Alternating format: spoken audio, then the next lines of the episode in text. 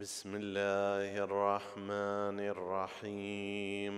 صلى الله عليك يا سيدي يا رسول الله.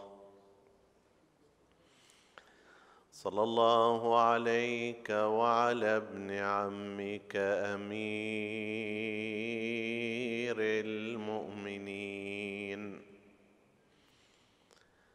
وعلى أهل بيتك الطاهرين. صلى الله عليك يا سيدي يا أبا عبد الله الحسين. ما خاب من تمسك بكم وأمن من لجأ إليكم. يا ليتنا كنا معكم فنفوز فوزا عظيما. عطروا مجالسكم بذكر محمد وآل محمد.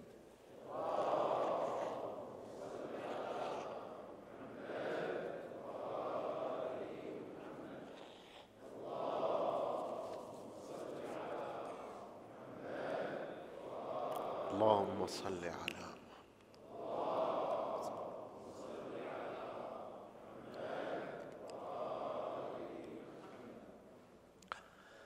روي عن سيدنا ومولانا أبي محمد الحسن بن علي العسكري.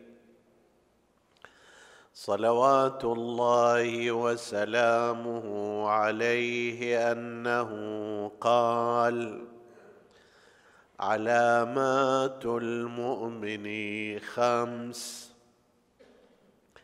صلاه إحدى وخمسين. والجهر ببسم الله الرحمن الرحيم. وتعفير الجبين. والتختم باليمين. وزيارة الأربعين. صدق سيدنا ومولانا أبو محمد الحسن بن علي العسكري صلوات الله وسلامه عليه. هذه الرواية نقلها الشيخ الطوسي رضوان الله تعالى عليه في كتابه تهذيب الأحكام وهو احد الكتب الأربعة التي عليها مدار الاستنباط عند الإمامية. وبالرغم من أن شيخ الطائفة لم يذكر سندا لهذا الحديث إلا أن علماءنا تلقوه بالقبول حتى لقد استدل به مثل المقدس المولى أحمد الأردبيلي رضوان الله تعالى عليه وهو من أعاظم فقهائنا قداسة وعلما في أحكام شرعية مثل قضية النوافل في بحث النوافل في الصلاة أشار إليه بعنوان الخبر المشهور والمقبول واستفاد منه في الافتاء في موضوع النوافل نوافل الصلاة باعتبار أنه يحتوي على ذكر صلاة إحدى وخمسين وهي مجموع الفرائض مع النوافل كما سنأتي في الحديث عنها إن شاء الله. علامات المؤمن خمس. ما هو المقصود بعلامات المؤمن هنا؟ ومن هو المؤمن؟ ولماذا هذه العلامات دون غيرها؟ مثلا لماذا لم يذكر فيها العقائد. الإيمان بالله الإيمان بالآخرة الإيمان برسول الله الإيمان بالأئمة. لم يذكر فيها جانب العقائد. لم يذكر فيها عبادات مهمة. الحج الصوم الزكاة. فلا في جهة العقائد. مذكور فيها أهم العقائد في هذه الرواية كالتوحيد والنبوة والإيمان بالمعاد والإيمان بالأئمة والعصمة ولا في جهة العبادات أيضا ذكرت باستثناء الصلاة. وفي الصلاة أورد ذكر النوافل بينما ترك ذكر الواجبات كالحج وكالصوم والزكاة والخمس وغير ذلك. فما هو معنى هذا الحديث؟ هل يمكن أن نقول أن هذه فعلا هي علامات المؤمن أو لا؟ مقصود الحديث والرواية شيء آخر.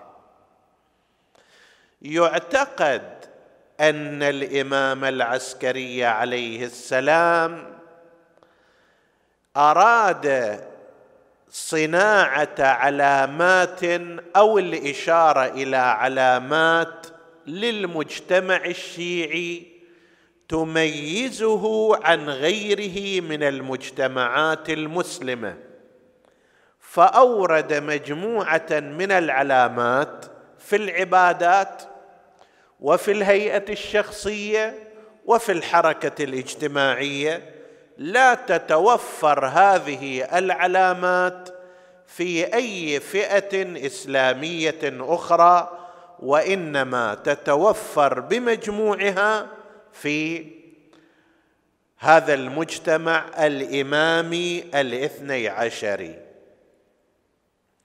لو مثلا أورد الصوم والزكاة والحج هذا مشترك بين كل الفئات المسلمة. لو أورد التوحيد والنبوة والمعاد هذا مو شيء خاص بالإمامية. في هذه الرواية في هذا الحديث يعتقد أن الإمام عليه السلام أراد أن يعرف الخصائص والميزات التي يتميز بها المجتمع الإمامي ولا توجد في غيره. تريد أن تعرف الإمامية في أي مجتمع؟ هذه صفاتهم. من الطبيعي أنهم يؤمنون بالله ويؤمنون بالرسول ويؤمنون بالأئمة ويؤمنون بالمعاد ويؤمنون بكذا وكذا. ولكن هذه ليست صفات مميزة لهذا المجتمع. الصفات المميزة هي التي ذكر خمسا منها هنا فهي لا تجتمع إلا في المجتمع الإمامي. كأنما باعتبار صارت المجتمعات المسلمة خليطة في سامراء. يوجد هناك أتباع لمذهب أهل البيت كما يوجد لأتباع المذاهب الأخرى. في الكوفة أيضا كذلك. في قم في إيران في العراق في الحجاز في كل الأماكن صار هذا الاختلاط حاصل. كيف يتميز هذا المجتمع وهذا الكيان الاثني عشري الامامي عن سائر المجتمعات بحيث أنا من خلاله من خلال هذه العلامات أتعرف على أخي الامامي والاثني عشري واتعامل مع هذا المجتمع. هذه مجموعة من العلامات. وبالتالي فلا يأتي سؤال لماذا لم يأتي الإمام بالصيام ولا يأتي كلام لماذا لم يأتي بالحج ولماذا لم يأتي بالتوحيد لأن تلك عناصر اشتراك بين جميع المسلمين. أنا في صدد تحديد وتشخيص مجتمع بمميزاته الخاصة له. فجاء بميزات في العبادة جاء بميزات في الهيئة الشخصية جاء بميزات في الحركة الاجتماعية. الميزات اللي في الأمر العبادي اولا صلاة إحدى وخمسين في بعض الروايات صلاة الخمسين وذلك بعدم التركيز على هذه الركعة الواحدة وهي ركعة الوتيرة بعد صلاة المغرب بعد صلاة العشاء. ولكن المقصود هو صلاة إحدى وخمسين. هذه هذا النمط العبادي يختص به أتباع آل محمد.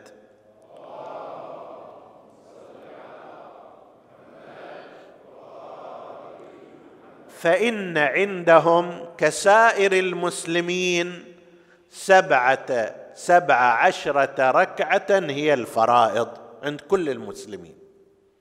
ومنهم شيعة أهل البيت عليهم السلام لكن في النوافل وعددها وترتيبها وهي ضعف الفرائض. النوافل ركعاتها عندنا ضعف الفرائض. الركعات الفريضة 17 ركعات النافلة مضروبة في اثنين أربعة وثلاثين. المجموع مالهم يصير شنو؟ واحد وخمسين. هذا لا يوجد عند أحد من فرق المسلمين. فإن عندهم اختلافا كبيرا سائر المذاهب الأخرى ما بين من يقول بأنها أي النوافل في اليوم عشر ركعات أربعة عشر ستة عشر ثمانية عشر أكثر وأقل. ماكو اتفاق عندهم على هذا الأمر. فصلاة إحدى وخمسين وهي التي عليها اتفقت كلمة الإمامية لما جاء عن أهل البيت عليهم السلام. هذه ميزة في العبادة لا توجد عند غير الإمامية. تريد تتعرف على واحد من خلال عبادته؟ تستطيع التعرف عليه من خلال قيامه بهذه الأعمال من فرائض ونوافل. وطبعا هذا فيه دعوة مبطنة أيضا لأن يلتزم الإنسان بالنوافل إن تمكن أو ببعضها لا أقل. صلاة الفجر أنت قايم على كل حال. قبل أن تبدأ بصلاة الفجر تنفل نافلة الفجر ركعتين ثم صلي الفريضة ركعتين. أنت قايم قايم. متوضي متوضي. أيضا هي فترة قصيرة على أنها أيضا تكسبك نشاطا للفريضة. يعني حالة النوم والنعاس وما شابه ذلك اللي قد تترافق مع القيام من المنام أنت تطيرها بالنافله حتى تقبل على الفريضة وأنت في كمال التفاتك. مثل ذلك قبل الظهر ثمان ركعات وبعد ذلك أيضا نافلة العصر ثمان ركعات ضعف الظهر أربع ركعات أضعفها يصير النافلة. هسه ربما قسم من الناس في الأعمال وما شابه ذلك لا يتمكنون. لكن إن استطعت أن لا تضيع عليك نافلة المغرب والعشاء فافعل ذلك. واذا أردت أن تزداد نورا ويشرق وجهك به فعليك بصلاة الليل. ما تقدر 11 ركعة خلي هالركعات الثلاث ركعة ركعتا الشفع وركعة الوتر. ثلاث ركعات. لو تعود عليها الإنسان هاي الثلاث ركعات سوف يجد فراغا عندما ينساها أو يتغافل عنها.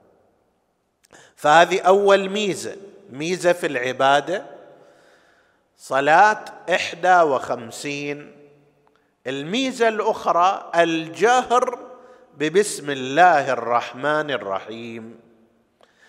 البسملة وموقعها في القرآن الكريم بل في حياة الإنسان المسلم ككل. بحيث جعل كل أمر لم يبدأ ببسم الله فهو أبتر مبتور مقطوع من غير بركة. والقرآن الكريم اللي ما في تكرار لفظي القران الكريم ما في تكرار لفظي إلا نادر ولكن مع ذلك 114 مرة يكرر شنو؟ بسم الله الرحمن الرحيم.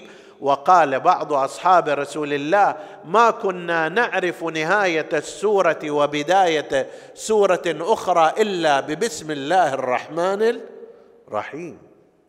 طيب موقع البسملة في أنه لا يمكن تركها وأنها جزء من السور على المشهور كل السور ولا سيما بالنسبة إلى سورة الفاتحة. هذا الموقع يستدعي أن تكون جهرية معلنة. أنا أبدأ عملي لا باسم الطاغوت ولا باسم الشهوات ولا باسم الشيطان وإنما باسم من؟ بسم الله الرحمن الرحيم. أبدأ يومي كذلك أبدأ رزقي كذلك أبدأ علمي كذلك أبدأ يومي وحياتي وكل شيء ببسم الله الرحمن الرحيم. وهذه تحتاج إلى إعلان حتى يصير بدل ما يصير بأسماء أخر يصير لا كل شيء بسم الله الرحمن الرحيم. عرف عن أهل البيت عليهم السلام تأكيدهم على البسملة جهرا حتى في الصلاة الإخفاتية. عندنا الصلاة الظهرين إخفاتية القراءة فيها والبسملة جزء من السورة المفروض في الحالة العادية ما دام هذه السورة سورة إخفاتية أن يكون أيضا البسملة إخفاتية لكن لا هنا أيضا الاستحباب قائم على أن يجهر بالبسملة وإن كان يجب الإخفات في قراءة الفاتحة والسورة. هذه أيضا ميزة من ميزات الفقه الإمامي والمجتمع الاثني عشري أنت تجد في بعض المذاهب إما بعضهم أصلا لا يقرؤون البسملة. أصلا لا تقرأ البسملة. وبعضهم الآخر وإن قرأوها إلا أنهم يخافتون فيها ويقرؤون غيرها جهرا وهذا عجيب. فكأنما ما كان ينبغي أن يجهر فيه يخافت وما كان ينبغي أن يخافت فيه يجهر. هذه أيضا ميزة أخرى الجهر ببسم الله الرحمن الرحيم.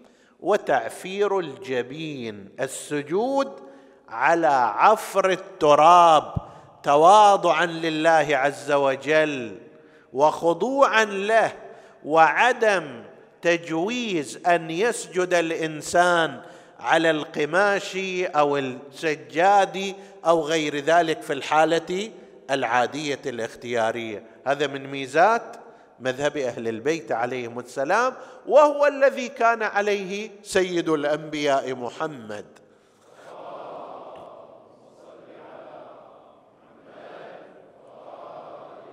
ولو هذا بحث تفصيلي يحتاج إلى أنهم سألوا سألوا رسول الله وكان المسجد في زمانه مفروشا بالرمل والحصباء حصد صغيرة.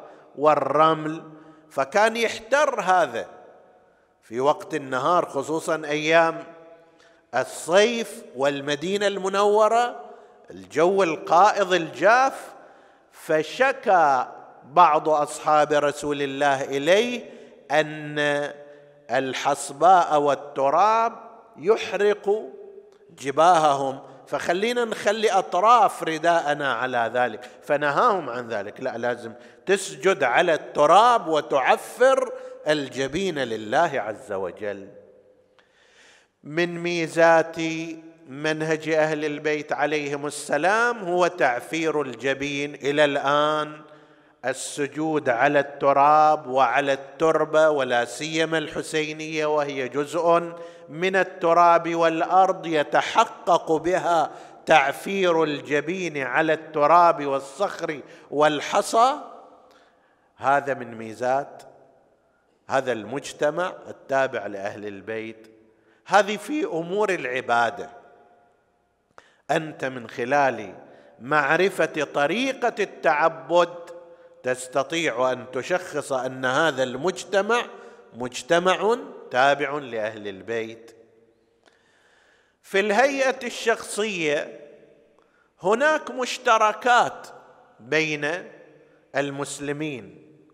لكن الالتزام باستحباب التختم باليمين هذا ما كان عليه رسول الله صلى الله عليه وآله وما كان عليه خلص أصحابه والتزم به. شيعة أهل البيت عليهم السلام دون غيرهم وبعضهم للأسف الشديد صرح بهذا الأمر. يقول أكثر من واحد ويمكن المراجعة إلى المصادر أن السنة عن رسول الله صلى الله عليه وآله هي التختم في اليمين لكن لما أصبح شعارا لما زعموه وقالوا لما أصبح شعارا للرافضة استحب العدول عن ذلك إلى اليسار. السنة هي هكذا ما عن رسول الله. النبي صلى الله عليه وآله بل الإسلام قضية التيامن من القضايا الأساسية في كل حياة الإنسان حتى إذا تبغى تعبر هالصوب لو هالصوب. تيامن مطلوب. تأخذ على جهة اليمين أو على جهة الشمال. التيامن وذلك لما ورد في مدح أصحاب اليمين وأهل اليمين وما شابه ذلك وهو من اليمن اليمين هي من اليمن ففي أمور مستحبه كثيرة استحب فيها التيامن وفي ومن ذلك قضية التختم. يقدر الإنسان يتختم في اليسار ويقدر يتختم في اليمين لكن الذي فعله رسول الله صلى الله عليه وآله وأشار إليه كان هو موضوع التختم في اليمين. في ظروف الصراع المذهبي والطائفي وقسم من الفقهاء كانوا يعيشون هذا الهاجس وهذا الهم فقالوا لأن هذا صار شعارا لشيعه أهل البيت نحن نعدل عنه فلا نضع الخاتم في اليمين وإنما نضعه في الشمال وفي اليسار ويفتون بذلك. ويصرحون أيضا في بعض كتبهم بهذا السبب. هذا أيضا التختم في اليمين وأخيرا زيارة الأربعين. زيارة الأربعين زيارة الإمام الحسين عليه السلام في يوم الأربعين من شهادته الذي يصادف العشرين من شهر صفر. بلغنا الله وإياكم زيارة الحسين في يوم الأربعين القادم وفي سائر الأيام. حضورا وإن كنا نزوره من بعد ونعتقد أن هذه الزيارة أيضا حيث لا يستطيع الإنسان الوصول إلى ذلك المكان أيضا يثاب الإنسان عليها ويعطى اجرا لأن الغرض من الزيارة هو إعلان الولاء إعلان الانتماء. إعلان القبول بإمامة هذا الإمام العظيم والحزن على ما أصابه وتجديد العهد والذكرى به. زيارة الأربعين. هناك كلام كثير. هل أن هناك روايات أخر؟ ماكو هناك روايات أخر. صحيحة السند. مو صحيحة السند. رواية واحدة أو روايات متعددة. هل هناك عن الإمام الصادق عليه السلام رواية أو روايتان أو غير ذلك؟ نحن في أحاديث سابقة قد تعرضنا إلى هذا الجانب واساسا نعتقد أنه ومجاراه تعرضنا لها وإلا في الأساس ينبغي الا يتوجه الإنسان المؤمن العادي إلى مثل ذلك. ليش؟ لأن أنا بحسب الفرض أنا إنسان مقلد. المقلد للمجتهد إنما يعمل بالفتوى ولا ينظر إلى الدليل فضلا عن أن ينظر في الدليل. التقليد ما هو؟ التقليد هو اتباع من يجب تقليده أو من يجوز تقليده من غير مطالبة بالدليل ولذلك يسمى بالتقليد. هذا في الاصطلاح أن الإنس عندما يقول لي مثلا عندما تشك بين الثلاث والأربع تبني على الأربع ثم تأتي بركعة احتياط ثم مثلا تسجد سيدتي السهو أنا المقلد من حيث أني مقلد لا معنى لأن أقول له ما هو دليلك على ذلك. نعم لو كنت في بحث علمي مع هذا المرجع صحيح. أنا من أهل العلم ولنفترض أنه في مستوى النقاش والإستدلال والأخذ والرد والبحث بحث علمي نعم. لكن الفرض ليس هو هذا. الفرض أنني في موقع المقلد والمقلد يأخذ الفتوى من المرجع من غير مطالبته بالدليل بما هو مقلد. نعم بما هو باحث علمي بما هو مشترك في درس مع مرجعه يطالبه بالدليل. لكن عندما يكون في موقع المقلد لا معنى للبحث أن هذا سنده صحيح وذاك سنده غير صحيح ومسلكك هل هو هذا المسلك في الرجال أو ذلك المسلك أو أنه هل المدح العام يكفي أو لا بد من المدح في نقل الحديث؟ هذا كله يكون نوعا من تغيير الموقع. إذا أنا غيرت موقعي من المقلد إلى موقع المناقش والمجادل في البحث العلمي نعم. ولكن الفرض أن عامة الناس هم ضمن موقع التقليد لا لعجز فيهم. ربما لو أيضا توجهوا إلى المباحث العلمية وصرفوا عمرهم فيها أيضا يصير عندهم رأي يصير عندهم نقاش. ولكن تتعطل امور حياتهم المعاشية وسائر قضاياهم الاجتماعية.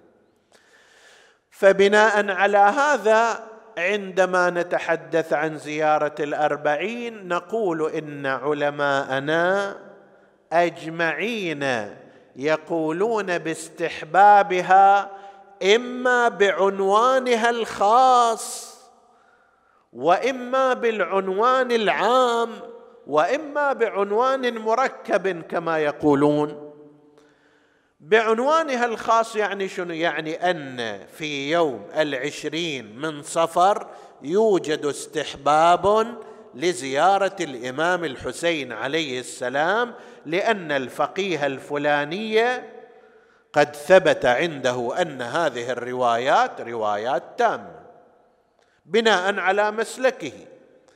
أو لا بعنوانها العام لنفترض أنه ما تم عند هذا الفقيه أن يوم الأربعين ويوم العشرين من صفر أكو روايات قوية وكذا عندما ثبت.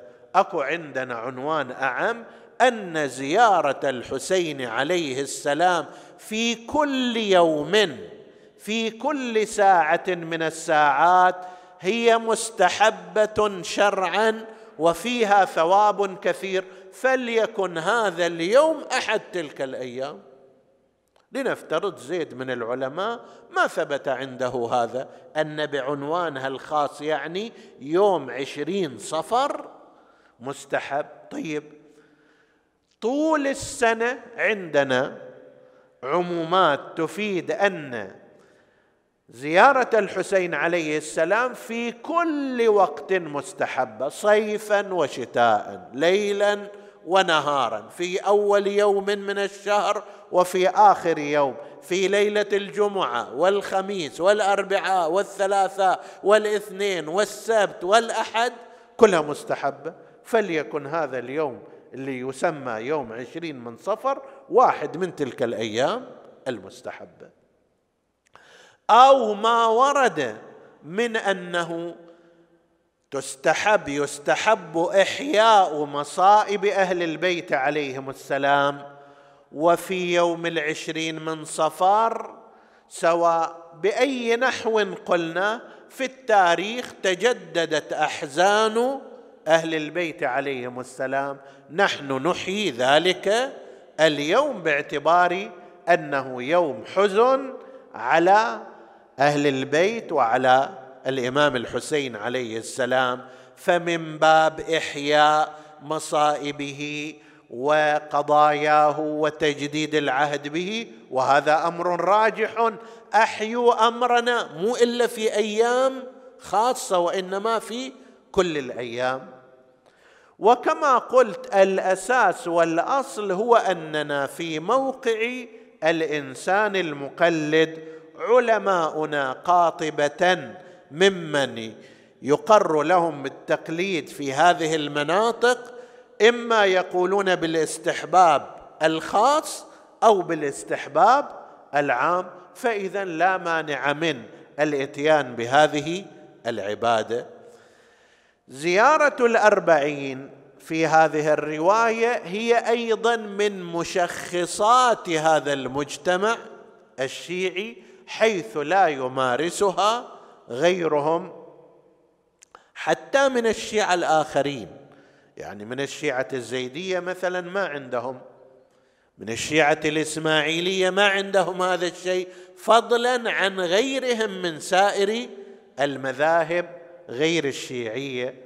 فهذا أيضا مما يستفاد من هذه الرواية أن زيارة الأربعين هي أحد مشخصات هذا المجتمع الإمامي الاثني عشري التي تشير إليه دون غيره ومناسبتها هي رجوع السبايا ب وعلى رأسهم الإمام زين العابدين عليه السلام إلى كربلاء. في كيف رجعوا؟ هذا إلى بحث طويل تعرضنا له في كتابنا أنا الحسين بن علي وفيه مرافقه لركب السبايا من خروجهم من كربلاء إلى عودتهم إلى كربلاء مع الاستدلال والبرهان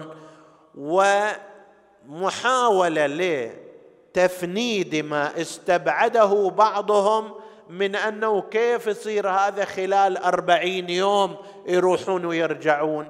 تبين من خلال التتبع التاريخي أن هذا مو بس ممكن هو واقع وحاصل والحديث هناك مفصل. بناء على هذا يحيي شيعة أهل البيت عليهم السلام هذه المناسبة باعتبارها يوم رجوع السبايا يوم رجوع ركب الحسين عليه السلام إلى كربلاء. وذلك أن يزيد بن معاوية لعنة الله عليه على أثر خطابات أهل البيت. زينب اولا ثم زين العابدين عليه السلام. استطاعت تلك الخطابات أن تغير المزاج العام في الشام. إلى حد أن يزيد بدأ يتنصل من جريمة قتل الحسين. وقال أنا ما قتلته ولا أمرت بذلك وإنما عجل عليه ابن زياد على غير رأي مني. ولو كنت أنا ألي أمره لا صنعت فيه غير ذلك. وين ذاك؟ وين هذا؟ تغير المزاج العام صار الكلام يشيع. مجلسان مهمان فيما نعتقد المجلس الأول في ديوان يزيد اللي خطب فيه خطبت فيه زينب والمجلس الآخر في الجامع الأموي في اليوم التالي. هذا كان عام وكبير جدا اللي خطب فيه الإمام زين العابدين عليه السلام. فتغير الوضع العام انقلب الوضع بشكل كبير عند كثير من الناس ففشى الكلام على يزيد. بدأ يتنصل زين يتنصل الآن يتنصل هذا هذه الجماعة اللي بدأوا بالفعل أهل البيت يقيمون العزاء.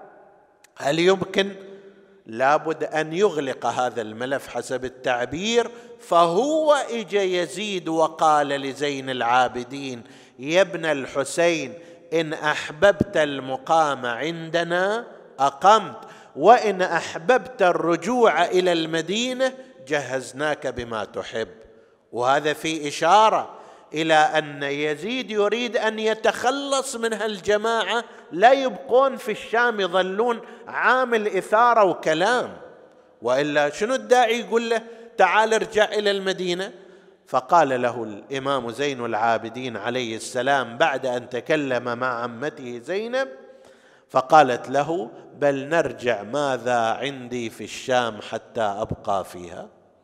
وبالفعل في يوم 11 من شهر صفر خرج الركب الحسيني إلى كربلاء وسلكوا طريق بادية الشام غير طريق الروحه طريق بادية الشام حوالي 900 كيلو.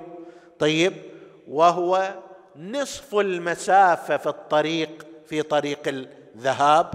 طريق العودة كان نصف المسافة. قلت هذا حديث تاريخي مفصل. فعرض عليهم ذلك فقال زين العابدين عليه السلام بلى نرجع ولكن رد إلينا ما أخذ منا. قال نرجع لكم أموال فقال له قبحك الله. تقتل والدي الحسين وترد لنا أموال؟ إنما نريد رأس أبي الحسين عليه السلام. هذا لازم ناخذها معنا حتى نلحقه بجسده الشريف. ونريد شيء آخر أيضا مغزى الام فاطمة. هذا بالنسبة إلينا له قيمة اعتبارية عظيمة. كونه كان في يد أمنا وجدتنا فاطمة الزهراء عليها السلام فأمر بذلك وجهز معهم النعمان ابن بشير الأنصاري وكان رفيقا بالقياس إلى غيره. فجهزوا من يوم 11 انطلقوا من دمشق باتجاه كربلاء سالكين طريق بادية الشام المختصر وكانوا يسيرون ليلا في أكثر الأوقات حتى لا يثيروا من جديد الناس. هالمرة غير المرة السابقة؟ المرة السابقة كان كل مكان يوصل إليه يسويهم فرجة. حتى يظهر انتصاره. الآن يريد بأسرع ما يمكن أن يرجعوا إلى المدينة ولا يمروا على أحد ولا يجتمعوا على أحد. وربما لهذا السبب أيضا اختاروا طريق بادية الشام لأنه طريق غير مأهول. طيب بالفعل سار ذلك الركب وكان الحداة والأدلاء بهم رفقاء. ما كان في مثل الروحة إلى إلى الشام في مثل الروحة إذا وحدة تأخرت ضربت بالسياط. إذا وحدة وقعت من الناقة بعد هذا يا ويلها عندئذ ماذا كانوا يصنعون لها؟ الرؤوس أيضا كانت على أطراف الرماح مبالغة في إيذائهن. الآن لا تغير الأمر فكان إذا وصلوا إلى مكان وأرادوا النزول أنزلوهن وابتعدوا حتى تأخذ النساء راحتها.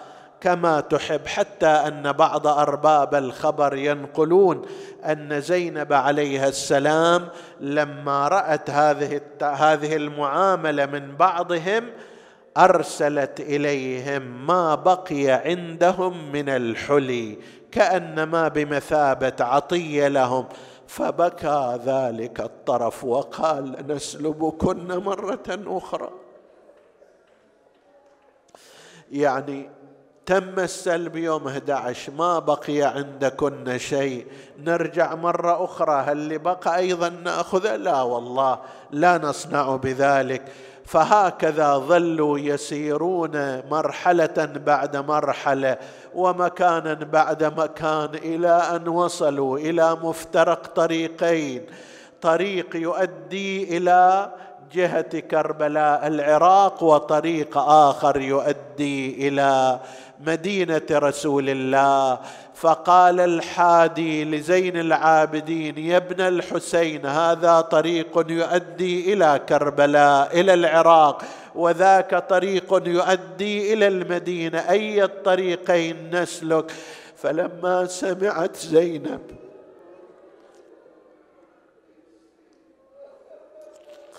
لما سمعت ذكر كربلاء صاحت يا ابن أخي أربعين يوم مو يوم ولا يومين. هاي اللي ما كانت تفترق عن أخيها حتى أربع ساعات. الآن أربعين يوم. كأن لسان حالها كنت غايبة وهسه إجيتك. أربعين ليلة فارقيتك. فلما سمعت زينب باسم كربلاء نادت يا ابن أخي قل الدليل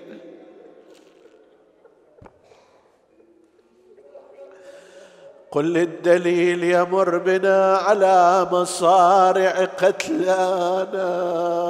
نجد نجدد بهم عهدا عطفوا على جهة كربلاء لما لاحت معالم كربلاء هاجت أحزان زينب. عندها أسئلة يا نازلين بكربلاء هل عندكم خبر بقتلانا؟ وما أعلامها؟ ما حال جثة ميت في أرضكم؟ بقيت ثلاثا لا يزار مقامها بالله هل واريتموها في الثرى وهل استقرت في اللحود رمامها لو أنها أجيبت لكان الجواب ما غسلوه ولا لفوه. في كفنين يوم الطفوف ولا مدوا عليه رداء. عار تجول عليه الخيل عادية. حاكت له الريح ضافي مئزر ورداء. إلى أن وصلوا إلى كربلاء على الطرف الآخر كان جابر بن عبد الله الأنصاري. وقد جاء مع غلام مع غلامه عطية مع خادمه وتلميذه عطية. لما جاء إلى الفرات اغتسل ووصل إلى قبر الحسين قال يا عطيه ألبسني قبر الحسين. ألمسه القابر فنادى ثلاثا يا حسين. يا حسين يا حسين أغمي عليه. أراق عليه الماء استيقظ وأفاق. قال حبيب لا يجيب.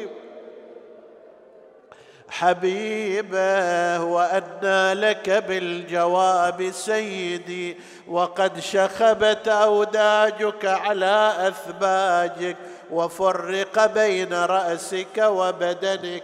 أشهد أنك ابن حليف التقوى وابن سليل الهدى. إلى آخر زيارته بينما هم كذلك وإذا بغبرة ترتفع من جهة الشام. قال عطيه أرى غبرة؟ قال قم وانظر فإن كانوا من جند بني أمية لعلنا نلجأ إلى ملجأ. وإن كان سيدي ومولاي علي بن الحسين فارجع إلي. قام عطية وذهب مسرعا. ما كاد أن يصل إلا وهو يسمع النائحة تنادي وحسينا.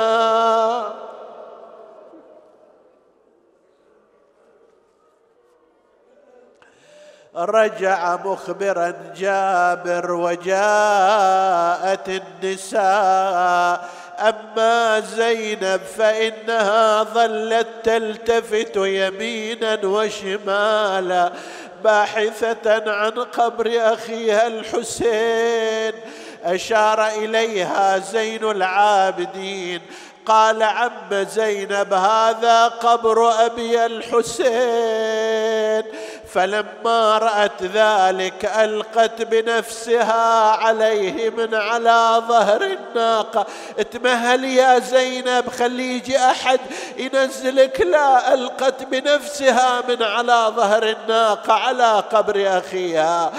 كأني بها ناديت أنا جيتك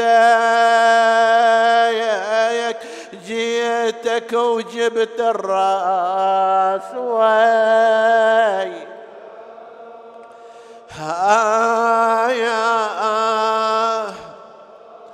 ابن السبي وكانت بيسال واي آه دقعد دقعد يا خويا وجلعته حماي آه ونشف بردنك ماي عيناي يا خويا. خويا كنت غايبة وهسه إجيتك أربعين أربعين ليلة فارقيتك وتحت الثرى خويا لقيتك. عندها جاء جابر بن عبد الله سأل زين العابدين أين أبوك الحسين؟ كأني به يخاطبه يا جابر. ها هنا قتلت رجالنا. وها هنا ذبحت أطفالنا. وها هنا سبيت نساؤنا. بعد ها هنا صعد شمر على صدر الحسين.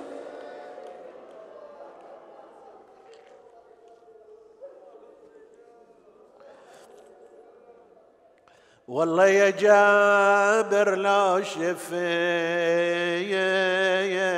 صاحب الصلاة مفضوخ راسه طايح بجانب المسنايات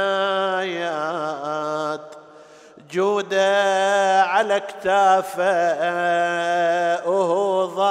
الكبد مات والطفل يا جابير نظرت بسهم منفحور ومصيبة حسين الذي هدت أركاني. بس وقع عند مهر الهضم والضيم جاني. أنا بعيني نظرت يحزنا يا أحرى الزواني. حزوا كريمة وخيلهم غارت للخدور. بعد إيش عندك يا يا ابن الحسين؟ قال تكسر الخاطر عمتي. تكسر الخاطر عمتي. يوم دخلوها يا الشام وهي متحيرة.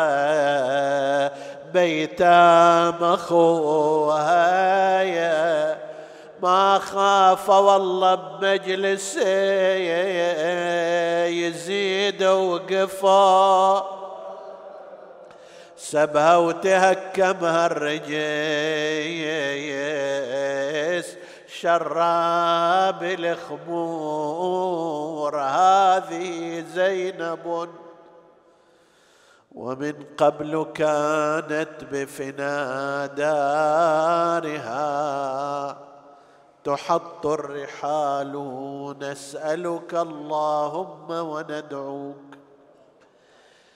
باسمك العظيم الأعظم الأعز الأجل الأكرم. يا الله اغفر لنا ذنوبنا.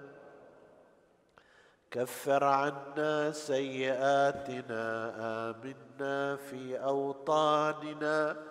لا تسلط علينا من لا يخافك ولا يرحمنا. ولا تفرق بيننا وبين محمد وآله طرفة عين. واكتبنا يا ربي من زوار الحسين وأنصار الحسين والفائزين بشفاعة الحسين. اشف اللهم مرضانا لا سيما المرضى المنظورين ومن أوصانا بالدعاء وادفع اللهم هذا الوباء والبلاء عن عبادك يا رب العالمين. تقبل اللهم عمل المؤسسين بأحسن القبول وإلى أرواح موتاهم وموتى السامعين نهدي ثواب الفاتحة تسبقها الصلوات.